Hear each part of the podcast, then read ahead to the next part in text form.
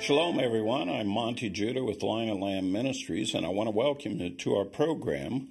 We are teaching on the final redemption of Israel, which includes a whole series of things. I'm going to review some of that with you in this program to give you more definition. This is our third program in that series, and I just want to briefly remind you in the first one, we talked about Romans chapter 11 about how emphatic Paul was to the effect that God has not rejected Israel and that there has remained a remnant. And then in the second program, we covered about how Moses had prophesied that Israel would be ultimately scattered into all the nations. As you know, the history of Israel is they were divided into two kingdoms. The northern kingdom was assimilated by the Gentiles and the Assyrian effort. And then Judah went into the nations through the Romans and about how that Judah has now returned to the land of Israel, which is according to the prophecy what's to take place. But we're looking forward when the house of Israel will also join with the house of Judah and come back as well. These are all major prophecies throughout all of the Bible, bringing us to the end of the ages under a banner we call the final redemption of Israel. Now, in the last program in particular, I walked you through a number of key prophecies from Moses all the way through Isaiah and Jeremiah and even to the words of the Messiah himself, talking about how that Israel is scattered in all these remote parts, the different parts of Israel scattered, how they would be brought back by the Messiah, they would be brought back at the end of the ages. Now, one of the things that I have not emphasized is so much about the when this happens, other than just to say to you it happens at the end of the ages. We'll get more into that in future programs. I want to take you back again to what Paul had to say about the subject, about this whole dynamic of Israel being scattered and being regathered. So, if you would join with me now in Romans chapter 11, again, beginning at verse 25, Paul makes this very, very specific statement that I want you to see.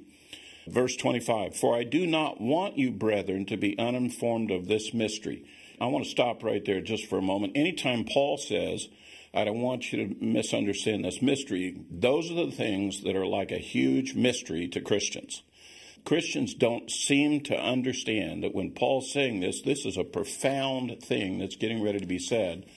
Instead of teaching this profound mystery, it is completely ignored by the church and by the church fathers and by pastors and churches today.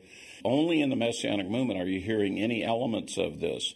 There is a great mystery about God's dealing with Israel throughout all of these many, many generations. So it continues and says, so that you will not be wise in your own estimation.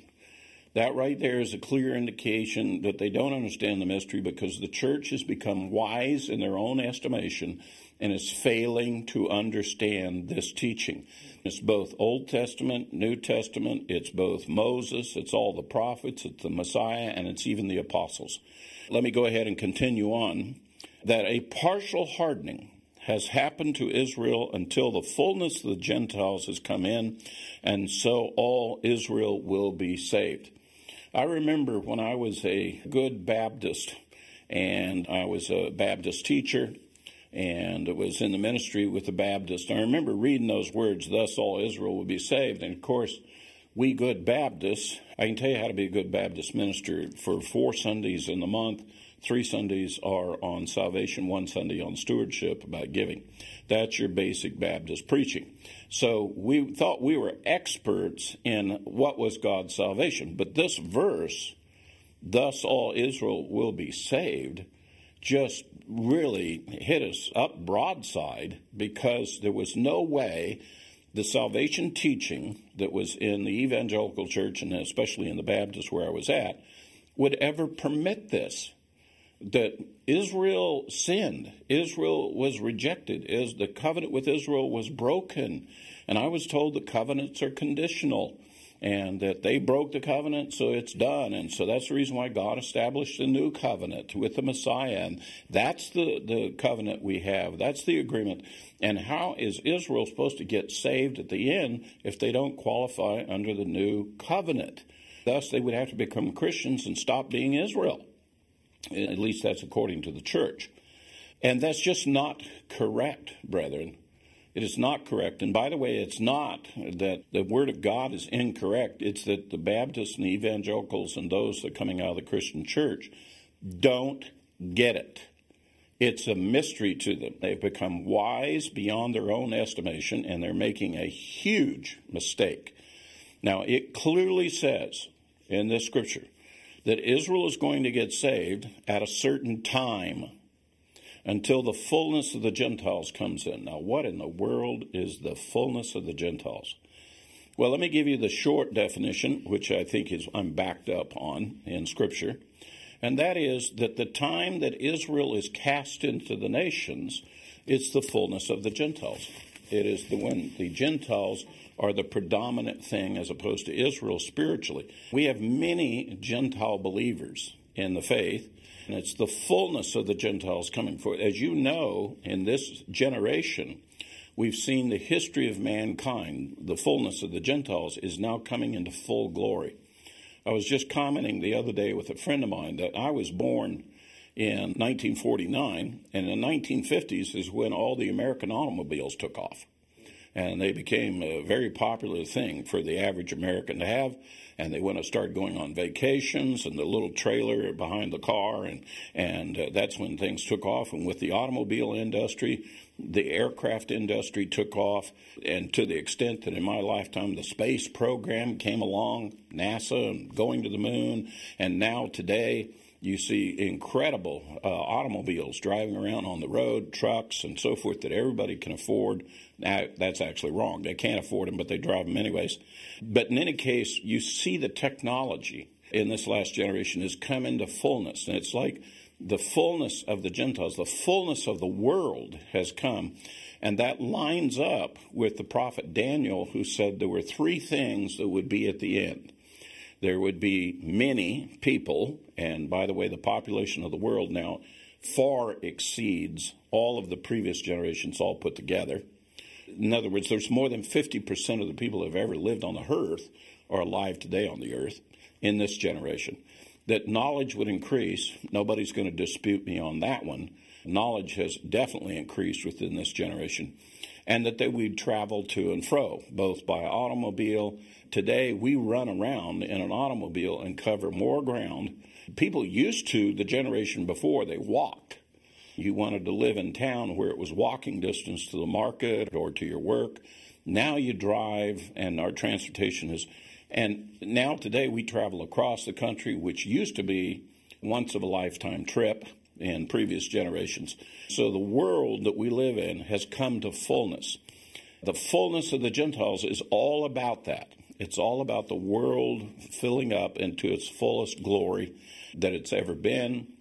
This is part of the timing that comes with the final redemption when all of this is going to come to a conclusion here at the end of the ages. He goes on to say that what has happened with Israel he calls it a partial hardening. Not a full hardening, not rejection. It's just that a lot of Israel that is visible appears to be at odds with the Messiah, appears to be at odds with what God has said. But there is a remnant, there has always been a remnant who does believe in the God of Israel, does believe in the Messiah. The modern messianic movement today is clearly evidence and proof that that hardening of the heart is only partial. There are many who are trusting the Lord and following the Lord even to this day in the midst of this generation. Let me also take you further into what he says there. He quotes a verse from Isaiah, and he says, Just as, as it is written, the deliverer will come from Zion, he will remove ungodliness from Jacob. This is my covenant with them when I take away their sins. We are still talking about Messiah Yeshua paying for sins and the redemption that the Messiah gives to us. It says that redemption that was brought by the Messiah is going to be made available to them and to those of the house of Jacob. Now, I'm going to, in a little bit, in one of the future programs, I'm going to take you and show you specifically the moment when God stands up and declares the end of the exile of the nations. There is a very specific moment that is prophesied to take place. I'll take you to that prophecy, but that we're going to save that for a little bit later when we cover that. What I'd like to do before we get there is I need to go back and give some foundational material again. When we're talking about the final redemption, let me just give you a, now a new expanded definition from what we've already learned. The final redemption includes the following things the Messiah gathering the scattered sheep of Israel like a shepherd, that he will become the great shepherd who brings the scattered of Israel and the sheep back. Let me just share along that word picture with it is if you've been around shepherds or you've been around flocks and you learn anything about this subject, the, I think the reason why the Lord uses that particular word picture is because of the following things. Sheep are dumb. Let me, let me just say that straight out to you. If you get around a flock of sheep, you're going to find out they're really dumb. And they need a shepherd to be able to keep them safe, to gather them so that they get fed properly, they get watered properly, and they are protected properly. Sheep have a tendency to wander off from the flock. They'll see something and go pursue it and walk away from all the other sheep. Sheep also have this nature about them that they feel safe and secure if they get shoulder to shoulder with other sheep. And if you can get a bunch of sheep to stand shoulder to shoulder with each other in a nice little tight flock, and if you see pictures of flocks or see how they travel, that's the way they like to travel. They like to be very close to each other. They feel secure when they're in that position. And we have a lot of Christians today that are in their churches, in their little flocks, and they're all together in the same, you know, same pew, same area, same pastor, same kind of thing, and they all feel secure there. But the problem is this with sheep. If you get a wolf to come in in the midst of those sheep, that wolf can go from sheep to sheep and rip the throat out of every one of those sheep because they won't run away. Because for some reason, they say, even though I see the wolf and I see what the wolf is doing, I'm still feel safe and secure if I'm standing beside another sheep. And we have a lot of people who resist coming into the Messianic movement, resist this teaching, resist changing from what they're accustomed to in the church, is because they they have the behavior of sheep. They are standing beside their brethren they've always gone to church with, and they can't possibly imagine doing anything different from that, even if someone says, hey, it's not safe for you here, that there's another program that you're supposed to be a part of. They're stuck in that flock. They're stuck in that thinking. As a result, there are many false prophets come into the midst of it. False teaching comes in the midst of it, and they can't separate and distinguish out. Only the sheep that are willing to get your nose in the book and learn what Lord has really said and are willing to pursue what the shepherd is saying instead of what all the other sheep are doing is the one who's going to be able to be a part of this final redemption. The final redemption also includes the resurrection of the saints. Now, we're all looking forward to that, uh, the blessed hope. By the way, the resurrection of the saints is the same time that the rapture that people are looking for takes place. In fact, the rapture is clearly defined for us in 1 Thessalonians 4 and in 1 Corinthians 15 as reminding you that those that are asleep in the Lord will be raised first and then we who are alive will be caught up together with them. But the way the rapture is taught to a lot of people today, they just see themselves being raised up and they forget the whole resurrection thing. And the scripture is very emphatic about there's a first resurrection uh, of the just, and that's when the rapture takes place. The problem is that the scripture says that involves the tribulation saints and comes after the tribulation. Thus, those that teach in the pre tribulation rapture, that there's a rapture of the church and the saints before the tribulation, it is false teaching. It is false hope. And like sheep, They tend to follow that which is consistent to which they want to do, taking teachers that are tickling their ears instead of listening to what the Lord says. It's emphatic. If you're going to learn the final redemption, you have to set aside all those other previous teachings. You have to listen to what has the scripture said, what has the shepherd said. The final re- redemption also includes the reunification of the two houses of Israel. Some people think that's a separate, distinct topic, and to a certain extent, certain prophecies do address it that way. However, the restoring of the two houses of Israel is also part of the final redemption. It's part of bringing back the scattered exiles together to be in the land. And finally, it, it includes the return to the land, the messianic kingdom. Again, when the Messiah returns, he owns the whole earth. It's Israel. He's going to live in Jerusalem. We're all going to worship the Lord in Jerusalem. There will be no other nations at that time. They're gone. It's just Israel and the earth. And we're going to be part of Israel, the kingdom, the Messianic kingdom, dwelling on the earth. And as I've shared with you before, the earth is going to be severely restructured in a cataclysmic upheaval associated with the day of the Lord. But this is the world that we will live in. We will live in the Messianic kingdom at that time.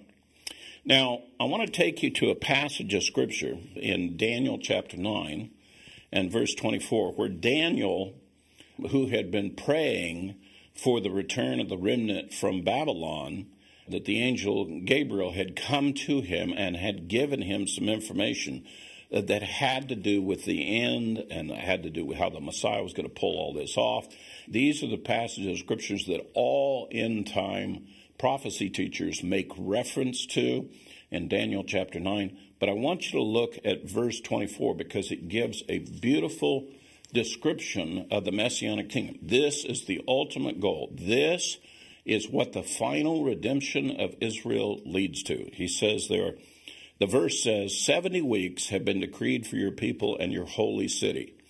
So we're talking about the people of Israel and the city of Jerusalem where the Messiah is going to rule from. And then he lists seven things that are going to be accomplished to finish the transgression. Transgression is sin that is caused because you disobey the law of God. So we're going to end anybody transgressing the law. That doesn't mean the law goes away. That means that we're all going to obey the law. We will finish the transgression of the law. We will make an end of sin. Sin is very specifically in the Bible referred to as missing the mark. In other words, we failed to do that which was right. We didn't do that which is right. Therefore, it is sin. And we will now do things correctly. We will not miss the mark anymore. And then finally, he says, to make atonement for iniquity. Iniquity is considered to be very gross sin, sometimes violent sin. It is willful and intentional, disgusting sin. And he says that he's going to make atonement for it. Well, there's one of those big biblical words that has great theological meaning. What does atonement have to do with redemption? Let me give you a shortened definition for that. Atonement has to do with reconciliation.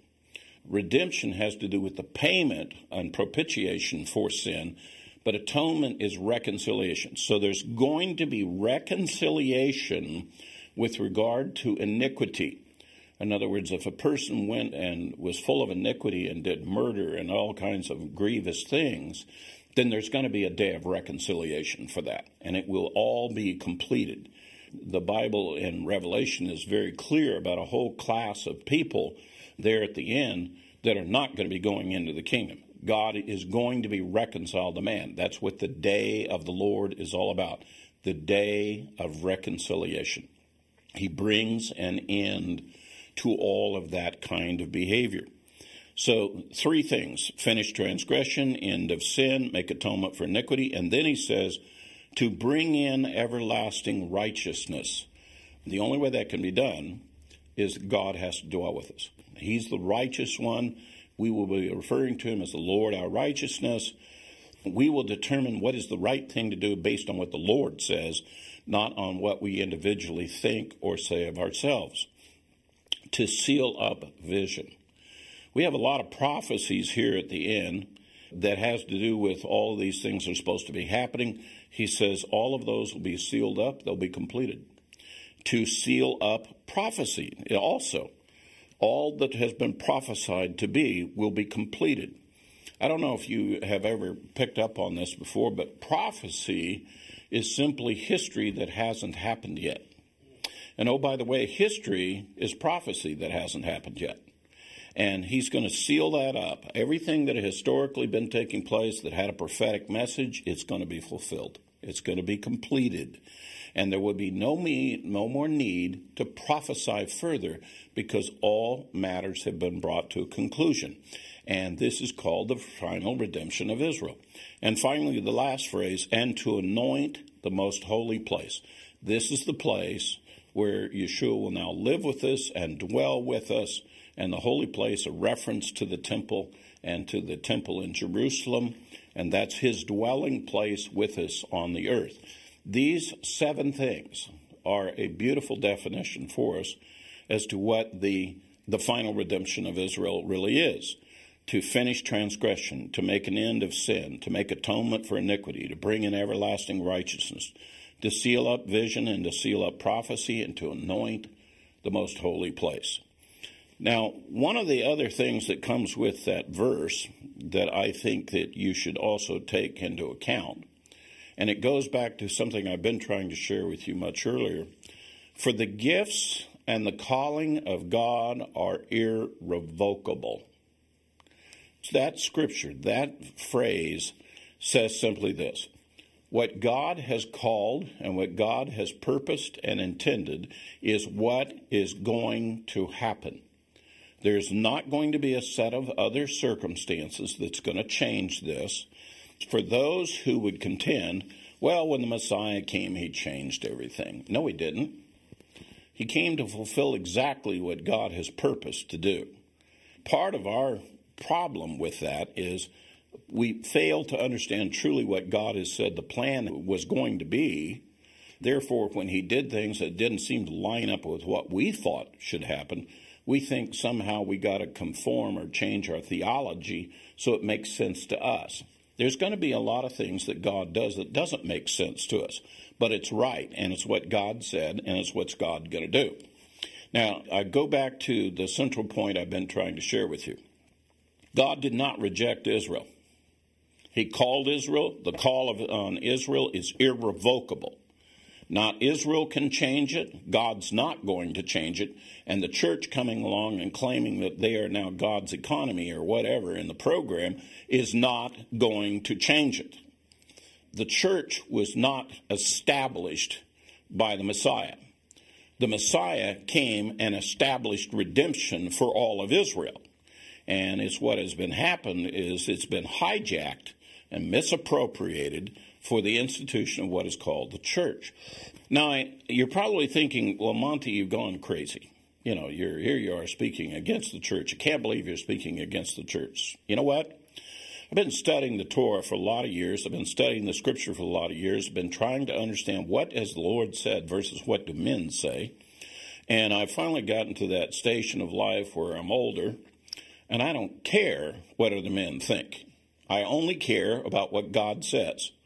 And this is what God says. Now, if you don't like what God has to say, well, you can take it up with him later on. I'm just the messenger here to repeat to you what the Lord has said.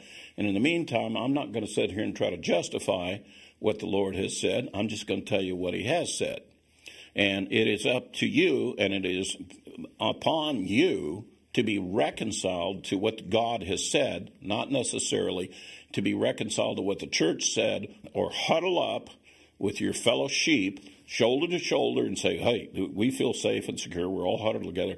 And by the majority of us being in the church, we disagree with you, Monte. I don't care if you are the majority. You know, God plus one is a majority. You don't know that, don't you? God plus one is the real majority. And if God is with you, great. If God is not with you, you got a problem, especially when it comes to theology. God's covenants that He's established have never gone away. Every covenant that God has ever established continues and remains with us today.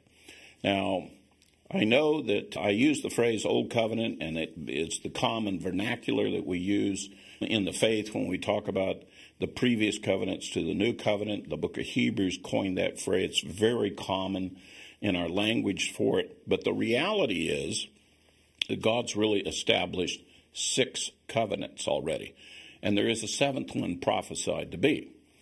Quickly, the covenants that God made with mankind are with Adam, with Noah, with Abraham, with Moses and the children of Israel, with King David, and then also with the Messiah. I want to, because this point is absolutely crucial for us to be able to go forward and to truly believe in these promises that God has given to us. One of the things I'm going to do with you next, and in this episode, I want to cover some of this, is I want to take you back to each one of these covenants. I need to take you back to each covenant and show you exactly what did God agree to. I need to show you there's none of these are conditional. Every one of these are made forever. In fact, the phrase that is used and expressed over them, they're called the salt covenant. Now, salt, that little substance that we have on the supper table and we sprinkle on our food, those grains of salt, that salt material there, sodium chloride, how long has that been around? That stuff has been around since the creation. It's never going to go away. If you put salt in water and dissolve it and so forth, as soon as the water evaporates, you got salt again. Salt is like a reference to something that is permanent amongst us. And he calls these covenants the salt covenant. These are eternal covenants, they do not go away. Let me take you and let's do a quick review of them because I want you to see what the Lord said in each of these cases and I want you to draw a very simple conclusion. I'm going to show you each covenant and tell you what God agreed to with man or mankind. And then we're going to ask the question Has that gone away? or are the provisions of that covenant still remaining in force today with us? So let's go first to the covenant they made with man. Adam was the very first one. And in Genesis 3, verses 16 and 17, he said the following to the woman, I will greatly multiply your pain in childbirth, and in pain you will bring forth children. Yet your desire will be for your husband, and he will rule over you. Then to Adam he said, Because you have listened to the voice of your wife, and have eaten from the tree about which I commanded you, saying, You shall not eat from it, cursed is the ground because of you, and in toil you will eat it all the days of your life. All right, let's make sure that we understand something. Is that still in effect even today, even with the Messiah coming and so forth? Do, do women, wives, mothers, do they still bear children in travail in childbirth? The answer is yes, they always have, and they will. And even in the new covenant. The new covenant didn't change that. And in fact, the covenant that God made with Noah didn't change it, and the one he made with Abraham didn't change it. This has remained true for all of mankind. Men have to labor and toil with the earth.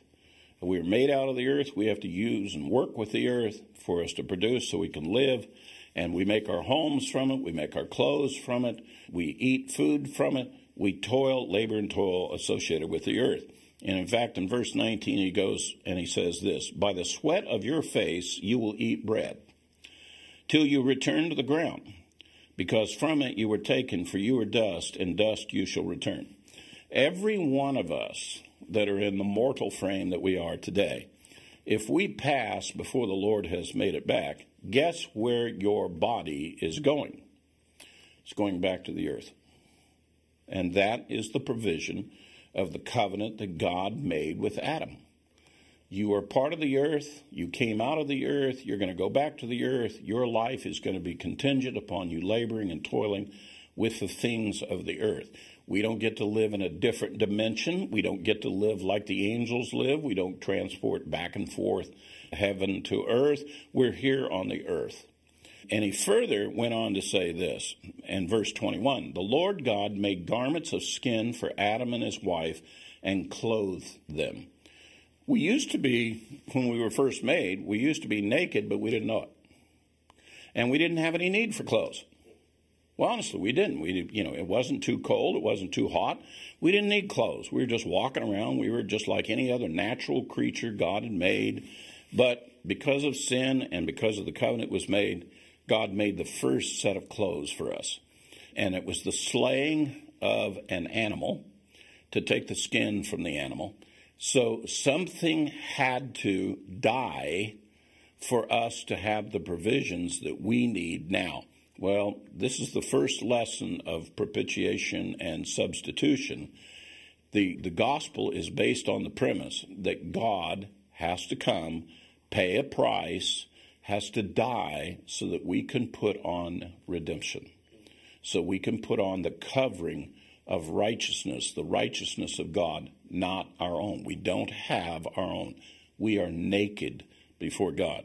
And so the very first evidence with Adam set the precedent for us. And by the way, that's true in all generations ever since. That has never been changed whatsoever by any of the other covenants. And then he went on to say that the sign of the covenant that is that we're made out of the earth and we return to the earth and the wearing of clothes. The fact that we walk around and we wear clothes today is evidence of the Adamic covenant is still in full effect. It has not gone away. So, right off the bat, let's just go ahead and say this. Do we call that part of the old covenant? Well, in our common language today, we refer to things that happened before the Messiah. It's all the old covenant. And I've heard a bunch of preachers go around saying, for example, well, the only thing that comes out of the old covenant is the moral law do's and don'ts with regard to murder, stealing, theft, the, the moral law. They say, hey, I got news for you. There's stuff in this Adamic covenant, it comes forward too. We wear clothes, we live and die based on the things of the earth, and we return to the earth when we die. That's part of the Adamic covenant. So let's move to the next covenant that God made. How about the Noahic covenant? Let me read to you from Genesis 9, beginning at verse 1. This is what God then did with mankind, specifically with Noah and his descendants. This is what he said. And God blessed Noah and his sons and said to them, Be fruitful and multiply and fill the earth. That's the same thing that he said with Adam. And so the same things are carried over into Noah's day. The fear of you and the terror of you will be on every beast of the earth and every bird of the sky with everything that creeps on the ground and all the fish of the sea into your hand they are given. So, first of all, let me just say right off the bat when you go out in the woods, you will probably frighten a lot of animals. Why? Because that was the agreement that God made with Noah. From here on out, mankind, you will be a fear to the animal kingdom. If you go out go fishing, the fish don't just jump at the boat because you decide to go fishing. You have to lure them and trap them catch them and bring them in because they're afraid of you. And even animals of prey are afraid of man. It's only when they get cornered that it can be bad for us. When they are afraid for their life, then it will be bad for us as well. Those are provisions that was made in the agreement with Noah. Let me go a little bit further. There's some other things that God did with it. Every moving thing is alive shall be food for you. Now, that didn't mean that all the laws of kosher were set aside because Noah, at the end of the flood, when he does this, somehow he knows the difference between clean and unclean. And so when he's talking about that which would be food, later on it explain it has to be a clean animal it has to have been slain and made fit and proper, then it's food. He's just saying that food now can come from the animal kingdom. And why is he saying that? Well, quite honestly, before this, man didn't eat meat. We only ate vegetable material. And the protein that we got, we got from vegetable material. But he now opened it up and permitted man now to eat of the animals that he had created as well. They became food for us. I give all to you as I gave the green plant. By the way, in green plants, there are some of them that are poisonous that you can't eat. We learn to distinguish between a good plant to eat versus a poisonous plant we don't eat. And so the same thing is true of the animal kingdom. There are some that we can eat, some that we cannot eat, but they're a food source for us. Only you shall not eat flesh with its life, that is, its blood. and Noah, from the very beginning, is being given the laws of kosher. Kosher didn't come from the law. Now, I know in Leviticus 11 there's a big listing that Moses gives us where he specifies the idea of clean and unclean and what is kosher and what's not kosher.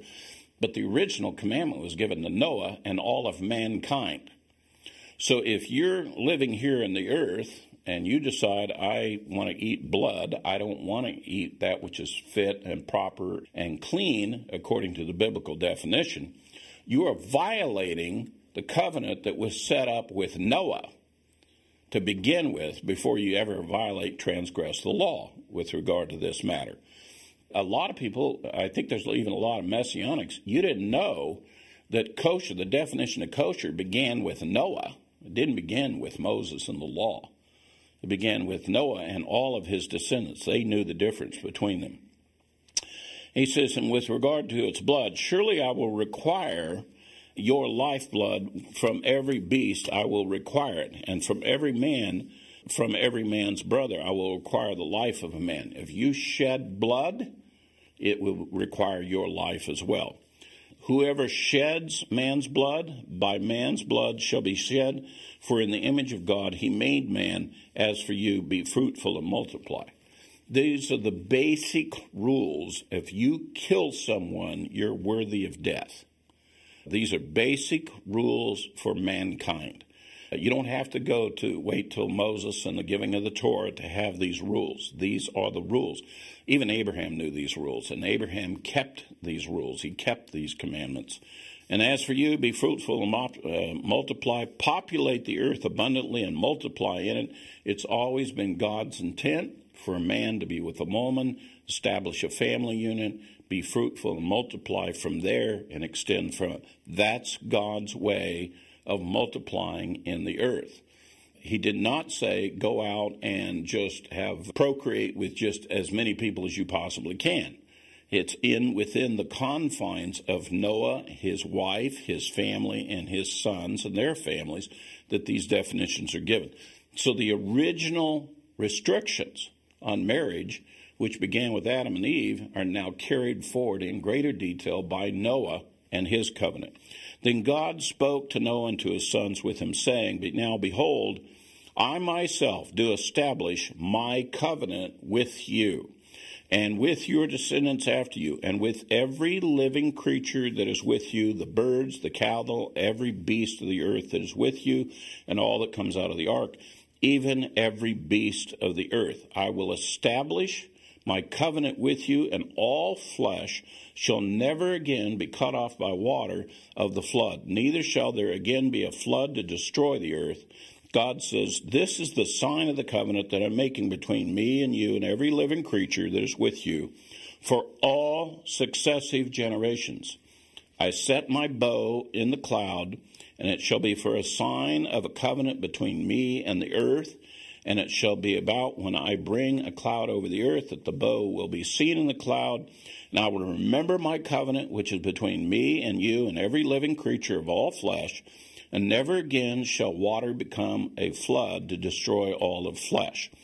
When the bow is in the cloud, then I will look upon it to remember, are you ready for this? The everlasting covenant between God and every living creature of all flesh that is on the earth. The Messiah did not come and get rid of this covenant. This covenant still remains. The covenant with Noah.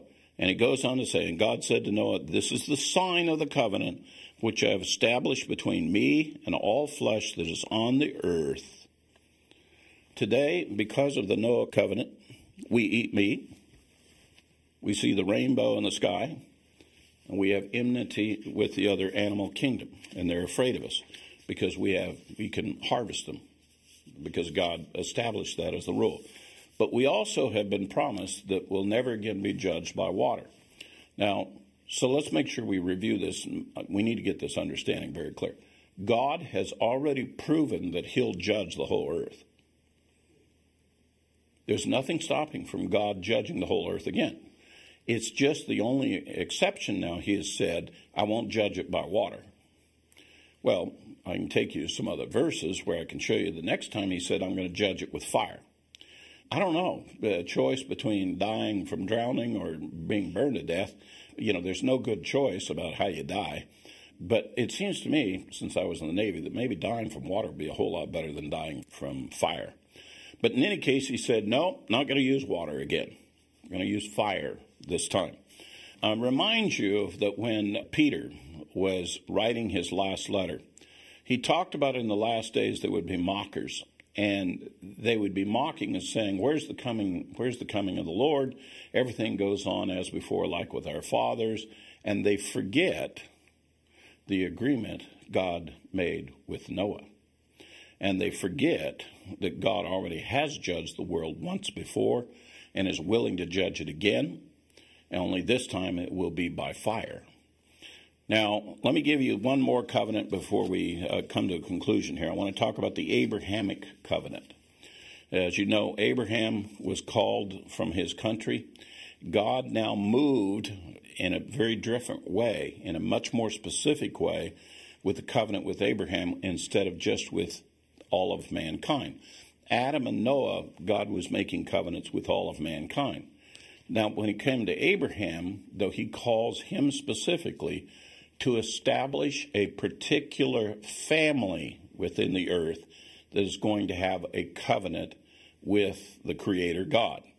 Genesis chapter 12, beginning at verse 1, it says, Now the Lord said to Abram, Go forth from your country and from your relatives and from your father's house to the land which I will show you, and I will make you a great nation, and I will bless you and make your name great, and so you shall be a blessing, and I will bless those who bless you and the one who curses you I will curse, and in you all the families of the earth will be blessed. Paul says that at this moment, and in fact he quoted from this, he said, This is the first time the gospel was ever preached. I mean, let me say that again for all my evangelical Christian friends. The first time that God ever preached the gospel was to Abram when he called him out of his father's house and he said, Go to the land that I'm going to show you. And it was God's intent by Abram going there that the whole world was going to benefit from it. That Abram would establish a family, Isaac and Jacob, Jacob's sons, the tribes of Israel, the nation of Israel, that would be of benefit to the whole world. There's also another very key provision. He says, I will bless those that bless thee, I will curse those that curse thee.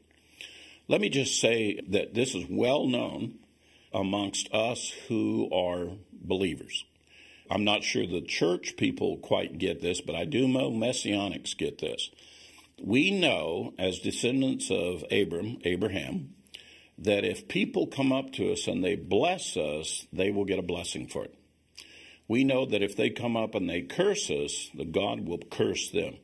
In the course of my lifetime, I'm not going to give it into all the testimony and details, I have seen the truth of this verse, the truth of these promises from God, played out a multitude of times. I have seen people who've come into my life and rendered a blessing to me, and I've seen what the good things God has done for them. I've also seen those who came into my life offering a curse and being against me, and I've seen what has happened to them. To the extent, to even to the level, I've seen people die to that level.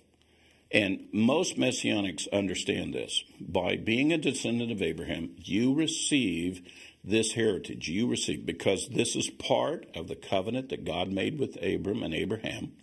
And this is part of the covenant that extends down to us.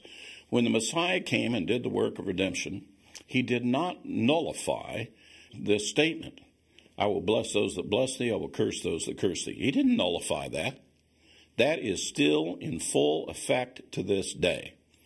And Abraham, the paradise where, where we're all hoping to go there before the kingdom is established, is called the bosom of Abraham, the paradise of Abraham, where God began to develop a personal relationship with Abram. Let me draw a quick comparison between Noah and Abraham. Again, Noah's covenant was with all mankind. Abraham's covenant now becomes pretty personal It's an agreement between him and God for his descendants. In the scripture, it tells us that Noah walked with God, but it says Abraham walked before God. This is an interesting word picture here. This is like the story of a father with a son, two sons. The youngest son, the one who doesn't fully understand, is walking hand in hand with the father. In other words, when my son was very small, and to make sure he didn't step into the street at the wrong time or fall or stumble, I would reach down. I would hold his hand when we would walk somewhere. And we do this with small children. When they're young and don't fully understand, we hold their hand.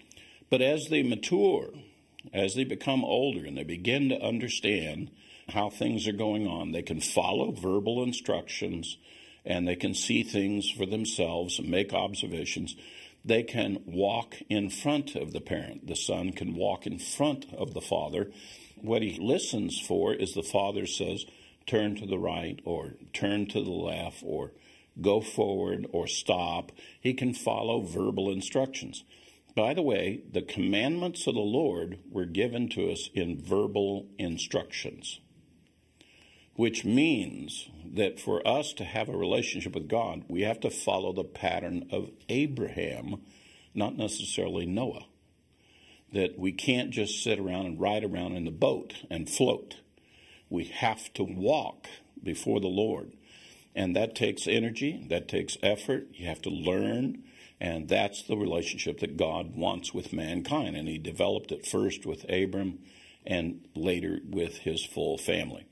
Now, I'm going to get more into the covenant that God made with Abraham, but I'm going to have to do that in our next program. I'm going to show you that the covenant that God made had three parts to it, and that each of these three parts are now manifesting and making visible to us about God, because what God does is He manifests His nature in these covenants. If you remember, going back with Adam, that were made in the image of God. Adam was made in the image of God. There's a manifestation of God coming forth in each one of these agreements. If you do business with a certain person and you do it repeatedly with that person, you make many agreements over the course of years and so forth. It's from those agreements, it's from working with them, functionally together with them, that you learn about the real character of the person. You learn how honest they are. You learn how trustworthy they are. You learn how just they are in their business and their doings. You learn if they do the right thing or if they are not trustworthy and do the wrong thing. You learn as a result of your multitude of experiences working with that person. And what we're starting now is where we're going to start seeing the very character of God, and He's going to try to draw us into Him changing our character to conform to Him as well as we carry out further on it. So, in our next episode, we're going to go into some detail about this covenant that God made with Abraham. And again, here's the reason why we're doing the basics. We need to know what God really has promised. And if we can't believe Him for the covenants that He's made with us, then how are we going to believe Him when He talks about the final redemption? When He talks about all the things that will happen in the end of the age, can we trust Him for all of those things that He'll said? Well, I believe we can because he's made promises in the past. He's made these agreements within the past. There's a, a, clearly a program here, a plan that God has with mankind that has been carried out from generation to generation. We're part of that plan. And the more we learn about how trustworthy God is and how his agreements work, the more we can then have confidence and understand what God's going to do in the future, particularly when he makes us the promises to redeem us and to bring us into his kingdom and fulfill his promises. Despite all of our misbehaviors, our being scattered in the nations, and not being thankful for his compassion or his favor, God will still provide his future compassion and favor for us, and his redemption is still yet future for us. So that's our program for this episode. I look forward to seeing you in our next program. Shalom, everyone.